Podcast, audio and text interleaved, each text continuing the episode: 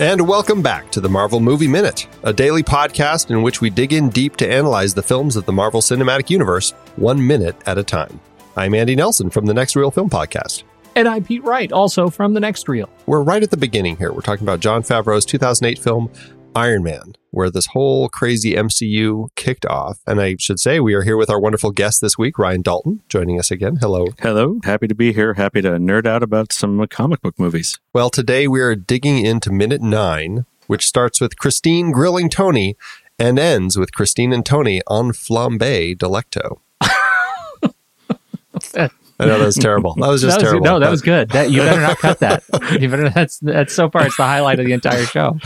uh, I uh, th- I love this minute because it starts with the answer to a big cliffhanger. How do you feel about your other name, Merchant of Death? That's not bad. And that cuts at the last minute. And here we get the answer. yeah, which is that he just doesn't care Right. what his labels are. No, he doesn't care. And and this is a highlight minute of some really of, of what we end up getting whenever Tony gets a chance to talk at length, which is just straight up uh, witty repartee.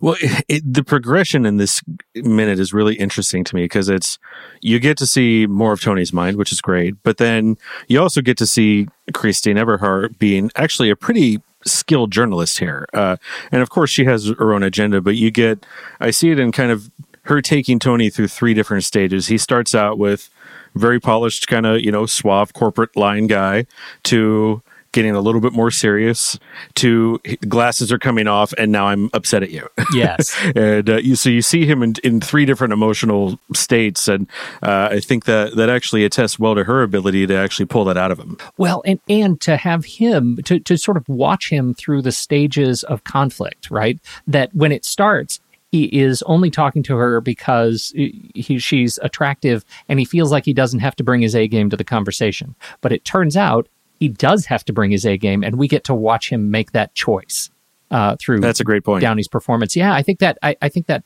that makes this sequence really fun, and the fact that we get the beginning of the sequence all the way to the end and the payoff in this single minute is really rewarding. Well, and that's what's so great about uh, this conversation. I mean, while he's going through those transitions over the course of this, this I guess you would call it an interview, he never stops with the flirting. It's always there, regardless of which stage he happens to be in in their conversation. right? He's so True. good at it.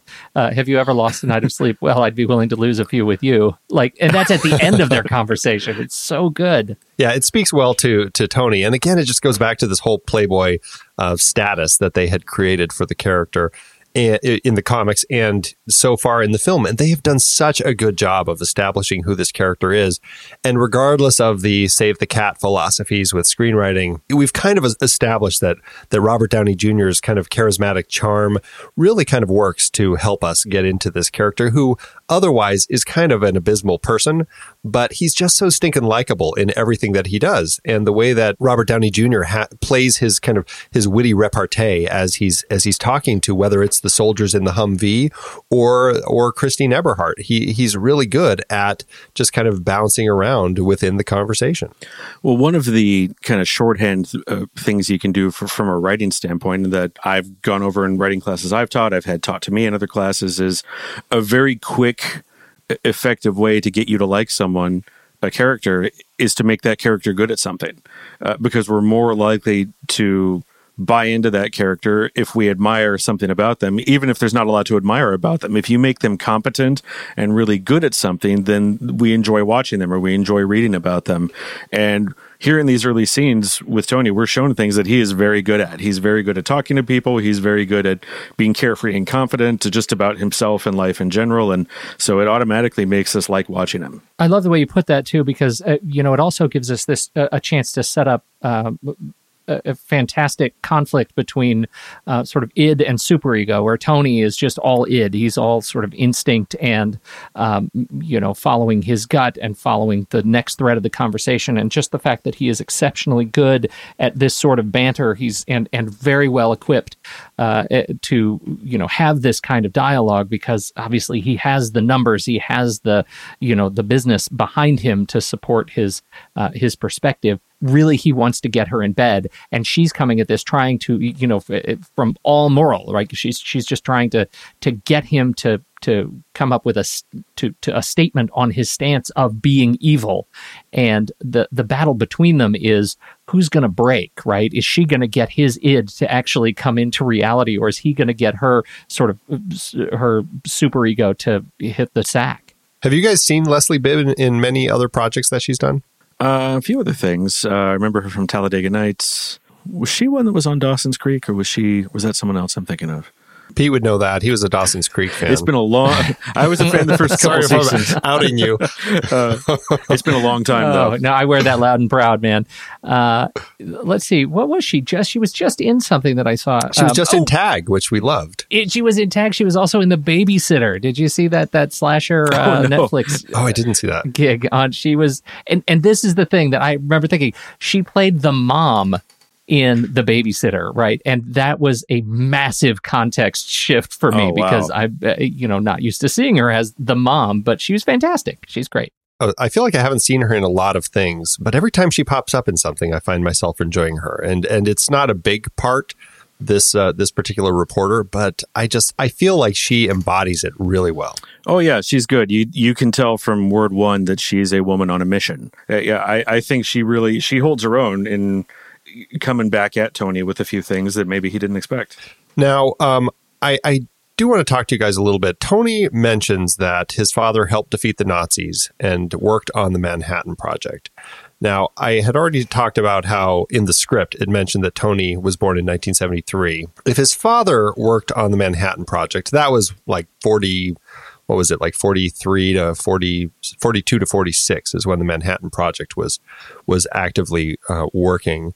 Um, I would assume he would be probably what in his maybe 30s by the time he was, you know, enough of a, a of a an engineer and uh, designer to be working on a project like that. Would you guys think? well and, unless he's uh, as brilliant as tony was okay, right? sure. Given that, let's say 25 then. okay 20 or 21 when he takes over the reins 21. Okay, so you're saying 21 he jumps into the Manhattan Project. Okay. i'm just saying there is, is there room well, let's let's let's go We've we've already talked about how how aggressively intelligent and and quick witted Tony is, and we have that uh, typographical error on the Forbes cover when he took over as CEO at 21. Maybe there's a chance that at 21 his dad could have been doing the same stuff. Okay, let's just take that then and say, Okay. let's say that Tony's father um, started working on the Manhattan Project in 1942 when he was 21. And so I hear your dubiousness in your voice. You're laying it on pretty thick.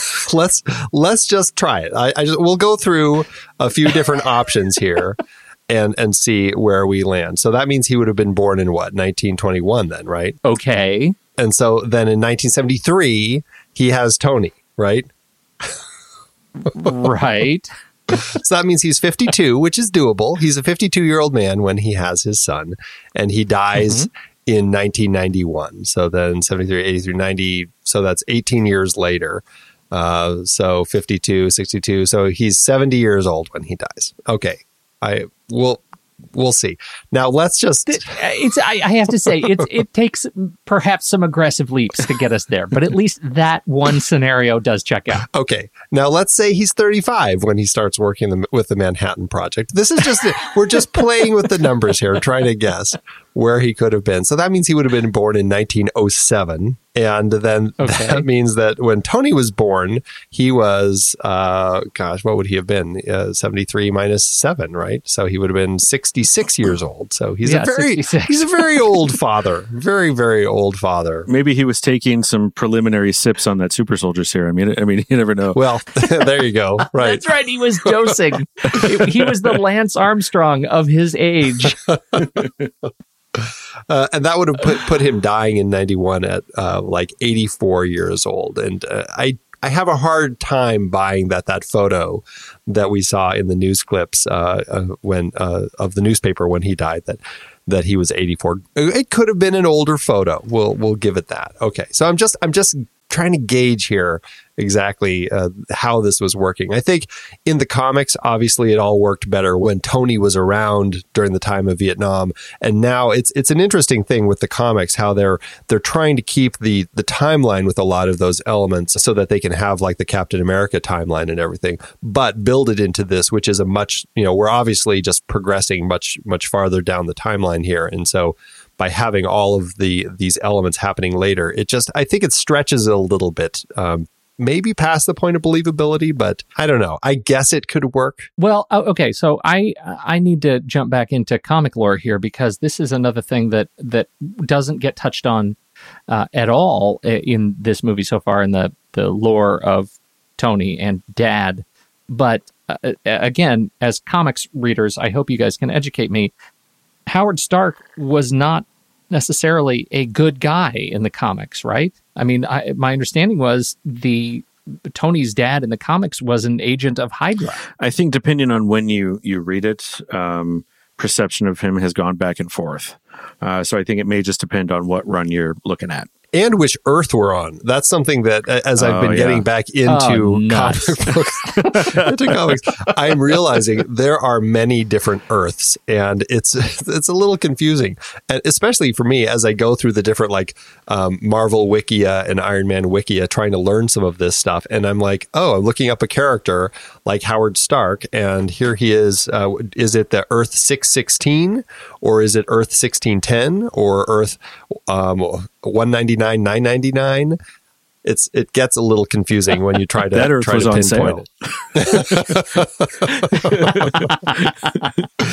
yeah, but Earth 616 from what I've been going as I go through the the wikia, that seems to be the main Earth and that's the one that uh, that that all of the this stuff happens in. I don't know enough about Howard Stark. He's not. I like. I didn't do any digging on his character, so I'm going to have to learn more about who he is and everything. But the one thing that I did find interesting as I was reading about Howard Stark is it actually had this this thing where it was about Arno Stark, which is the his child with his wife Maria, and the adoption of Tony Stark which was something that I found quite surprising. So apparently, he and Maria had troubles having kids, and I don't know the whole story, but they they they they used some alien technology to get pregnant, and that uh, created a baby named Arno, who I I think had some alien technology and actually I don't know what happened with Arnie. I think he Arno he hid Arno in um, a hospice. His his wife uh, had a, a, foundation, and it was the Maria Stark Foundation Hospice, and they they hid Arno in this foundation, and then they adopted a son that became Tony. And um, I, I I just don't know enough about this, and if this is really the way things played out um, over time or what. So it's it's very interesting. And now I, I feel like I'm going to need to do some more digging into Iron Man and and his history. Yeah, I want to say that may have been an Elseworld story, but again, uh, is as much Uh, the fraction of comics that I know, even though I feel like I know a decent amount, but compared to a lot of the comics lorists out there, I, I don't know anything. So there could be an element of that that I, I just missed. Yeah, who knows? I, I'm very curious now. Regardless, it has piqued my curiosity, and I want to learn a little bit more about it. So now, what do you guys know about IntelliCrops? Did you guys look at, at IntelliCrops at all to figure out what they are? Because Tony so casually throws out that line. I know he's pretty excited about his IntelliCrops that they show up in this one minute sequence uh, as as you know a comeback to somebody challenging his ethical stance. Uh, is IntelliCrops a, a thing that we need to be really concerned about? Well, looking it up, I guess IntelliCrops it's a thing that they're developing uh, crops for food, feed, and industrial applications that grow on marginal land, whether it's like too saline, too dry, too polluted, um, or in areas who need peculiar growth factors. And so it's it sounds like you know there's non-GMO.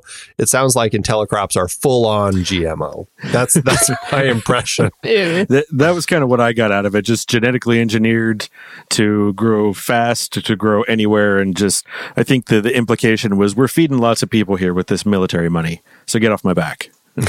right, exactly. Look how good we are with all our military money, said no one ever.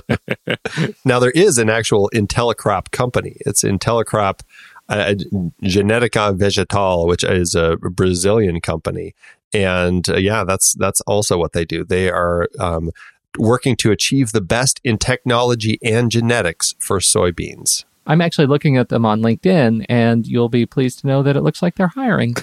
So there you go. If you want to head to Brazil and work in soybean genetics. well, if they need any story, if they need any stories written about the soybeans, I'll be happy to write them something. But I may not, be of uh, any use to them otherwise. um, well, and then we get to uh, we have the wonderful cut again, and I, I think this is something that Jon Favreau paired with his writers, paired with his screenwriter or his editors, work out really nicely. Is the way that they they find uh, to transition from scene to scene. We already talked about the great transition from Jeff Bridges as Obadiah on stage, saying, if it's one thing about Tony, he's always working. And then you've got that fantastic smash cut to Tony throwing the dice on the crap table. It's just a, a brilliant cut. And here you have, I, I think, close to an equally brilliant cut where she's drilling him about uh, about all of the stuff that he does and and he says i'm you know you know, do you ever lose an hour of sleep at night? I'm pre- prepared to lose a few with you. And then we cut to them in the sack as as she's kind of going a little crazy. Well, and you can see her, and, and this is to the credit of Leslie Bibb's performance here, like you see her lose the argument in her eyes with what am I going to do next? You actually see it on her face as she comes to the awareness that of, of, of where she's going to end up in the next 45 minutes. Yeah, that very brief just instantaneous pause between when he says that and there's this there's a quiet moment where you see her and then we have the jump cut. That pause is is i think where the gold is because that builds up just the moment of tension and then we flip over to is the next thing. And uh, i agree. I think the editing of that was just really well done. Jon Favreau is a director who um, I don't feel like he's got a, a, real strong visual stamp as far as what his films look like. Like I don't feel like you could jump through each of them and, and just look at the the shots and go, "That's definitely a Jon Favreau film." Um, and even in this film, and we talked about a few minutes ago, where he pulls a shot like a total homage to like Sam Raimi with the kind of the crash zoom on the missile. He really kind of seems to just be happy to use whatever works in context of what he's doing. But I do think that this is something he's really good at: is taking is finding those little moments of humor and and building it just the right way. I mean, I'd go all the way back to uh, to Swingers and the way that he wrote that. I just feel like he's got a good sense for those little moments of humor, and with his with the right editor, which he has here, I think that it just shines through. Yeah, I agree. You definitely see that he has a sense of humor and that he likes the like the pace to to like be kind of snappy at least for right here and and he's good at maintaining the energy of whatever he's trying to convey to you uh, uh, with the scene. You know, the pacing's good.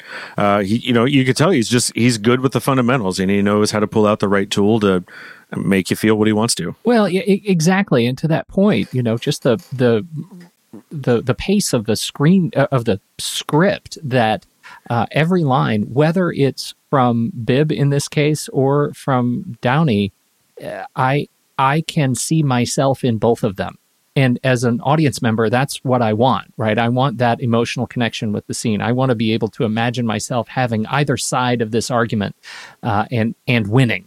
Uh, and and it makes it feel so much more rewarding when we get to that cut. And uh, yeah, you know, they, they both won. Uh, Dan Lebental is the editor on Iron Man, and it looks like he probably uh, first met Jon Favreau back on uh, Very Bad Things, which is a, a film that uh, Favreau was in. He didn't uh, direct it; that was Peter Berg directing it. But um, um, he ended up. Uh, this is the first time, or sorry, they first worked together on Elf and Zathura. So both of his previous films, they uh, they worked together, and then Iron Man Two. they do after this, along with Cowboys and Aliens, and then he sticks with Marvel. He does Thor: The Dark World. Um, he does the short All Hail the King, and Ant Man and Spider Man: Homecoming, and Ant Man and the Wasp. So he's around this uh, franchise quite a bit. Wow, nice. And it's funny. I would argue that most of those have a lot of humor, and then there's Thor: The Dark World. yeah, that doesn't exist in this dojo. uh, I was going to say he really sticks with the funny ones, uh, and then there's Thor: The Dark World but yeah. But that's interesting, taking all of those on uh, uh, in kind of a list and looking at them together, because most of them do have a similar type type of energy. There's a kinetic feel to them, and uh, you don't feel like anything languishes. It keeps on at a good pace, but it also gives you what you need to have the emotions that you need to have. Um, yeah, guy's a good editor. Yeah, you know, I'm trying to pull apart. Speaking just strictly of the the cutting and the humor, I'm trying to pull apart, uh, you know, some non superhero stuff, uh, and then Lebental did, did Chips, and that's sad. well, there's a lot of humor. I, I guess. I, I, guess there is, but but uh, but you're right. And what a, what a fantastic career! I mean, the guy has you know he's been around uh, long enough to to really have a, a tone, and uh, you can you can really feel it.